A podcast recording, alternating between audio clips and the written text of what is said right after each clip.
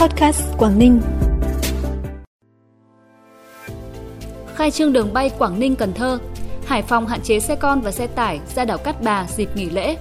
Bắc Giang giới thiệu chương trình du lịch Lục ngạn mùa vải chín là những thông tin đáng chú ý sẽ có trong bản tin vùng Đông Bắc sáng nay 26 tháng 4. Sau đây là nội dung chi tiết.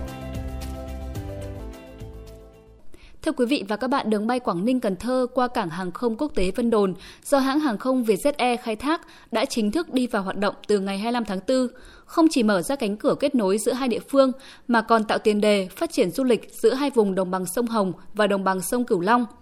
để phục vụ du khách có nhu cầu tham quan các điểm đến của Quảng Ninh cũng như Cần Thơ, các đơn vị lữ hành Hồng Gai Tours và Heritage Travel đã chủ động thiết kế các tour du lịch kết nối điểm đến, lưu trú, trải nghiệm khám phá trên cơ sở lợi thế của hai địa phương, tạo các gói combo giảm giá hấp dẫn. Được biết đường bay Vân Đồn Quảng Ninh, Trà Nóc Cần Thơ với tần suất một chuyến một ngày, lịch bay vào thứ ba, thứ năm, thứ bảy hàng tuần.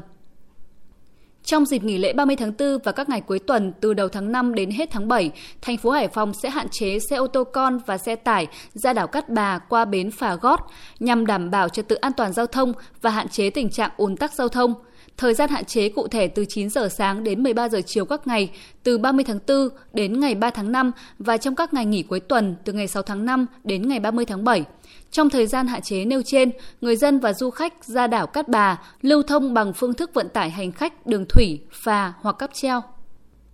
Lễ hội khinh khí cầu quốc tế lần thứ hai sẽ diễn ra tại Tuyên Quang từ ngày 28 tháng 4 đến ngày 2 tháng 5 tại quảng trường Nguyễn Tất Thành, thành phố Tuyên Quang và tại xã Thượng Lâm, huyện Lâm Bình. Tại lễ hội sẽ có hơn 20 khinh khí cầu với nhiều kích thước, hình thù khác nhau. Đặc biệt còn có sự xuất hiện của khinh khí cầu khổng lồ chở được hơn 10 người –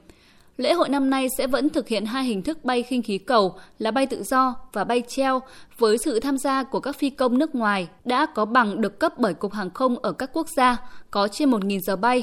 Cùng với các phi công, lực lượng dưới mặt đất của đơn vị tham gia tổ chức lễ hội và lực lượng tại địa phương như bộ đội dân quân sẽ tích cực tham gia hỗ trợ, xử lý các tình huống để đảm bảo hoạt động những chuyến bay khinh khí cầu diễn ra an toàn, thuận lợi nhất. Thưa quý vị và các bạn, tỉnh Lạng Sơn vừa tổ chức Hội nghị xúc tiến đầu tư, thương mại và du lịch Lạng Sơn 2023 với sự tham gia của 400 đại biểu trên toàn quốc, trong đó có khoảng 300 doanh nghiệp. Tại hội nghị, Hiệp hội Phát triển hàng tiêu dùng Việt Nam với vai trò chủ trì cùng 12 hiệp hội doanh nghiệp các tỉnh thành phố trực thuộc trung ương tổ chức ký kết thỏa thuận hợp tác chung nhằm mục tiêu hỗ trợ cho doanh nghiệp của các địa phương trong hoạt động sản xuất kinh doanh, đổi mới công nghệ và quản trị doanh nghiệp, thúc đẩy và triển khai các hoạt động xúc tiến đầu tư, thương mại và du lịch cho các địa phương, mở rộng thị trường, tiêu thụ sản phẩm hàng hóa, thực hiện cuộc vận động người Việt Nam dùng hàng Việt Nam – Tại hội nghị, các đại biểu chuyên gia doanh nghiệp đánh giá cao về tiềm năng thế mạnh của tỉnh Lạng Sơn, đồng thời đóng góp ý kiến để tỉnh Lạng Sơn ngày càng thu hút nhiều khách du lịch, thu hút đầu tư và nâng cao năng lực cạnh tranh.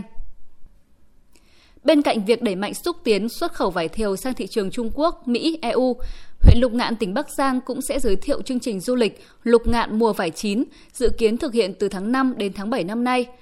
các hoạt động chính là chương trình truyền thông về du lịch mùa vải chín thông qua các nền tảng mạng xã hội, tổ chức thi hái vải, bó vải, đóng vải dưới sự cổ vũ của các đại biểu du khách, tổ chức các tour du lịch trải nghiệm vườn vải, kết hợp tham quan hồ Cấm Sơn, hồ Khuôn Thần, chùa Am Vãi, suối và núi rừng vùng cao, tổ chức team building tại vườn vải, chế biến món ăn từ vải, trải nghiệm làm mì trũ, giao lưu văn nghệ, trình diễn dân ca tại điểm du lịch đồng thời xem xét liên kết tổ chức giải đua thuyền trên hồ Làng Thum, hồ Bầu Lầy, thả diều nghệ thuật tại núi khu vực chùa Am Vãi.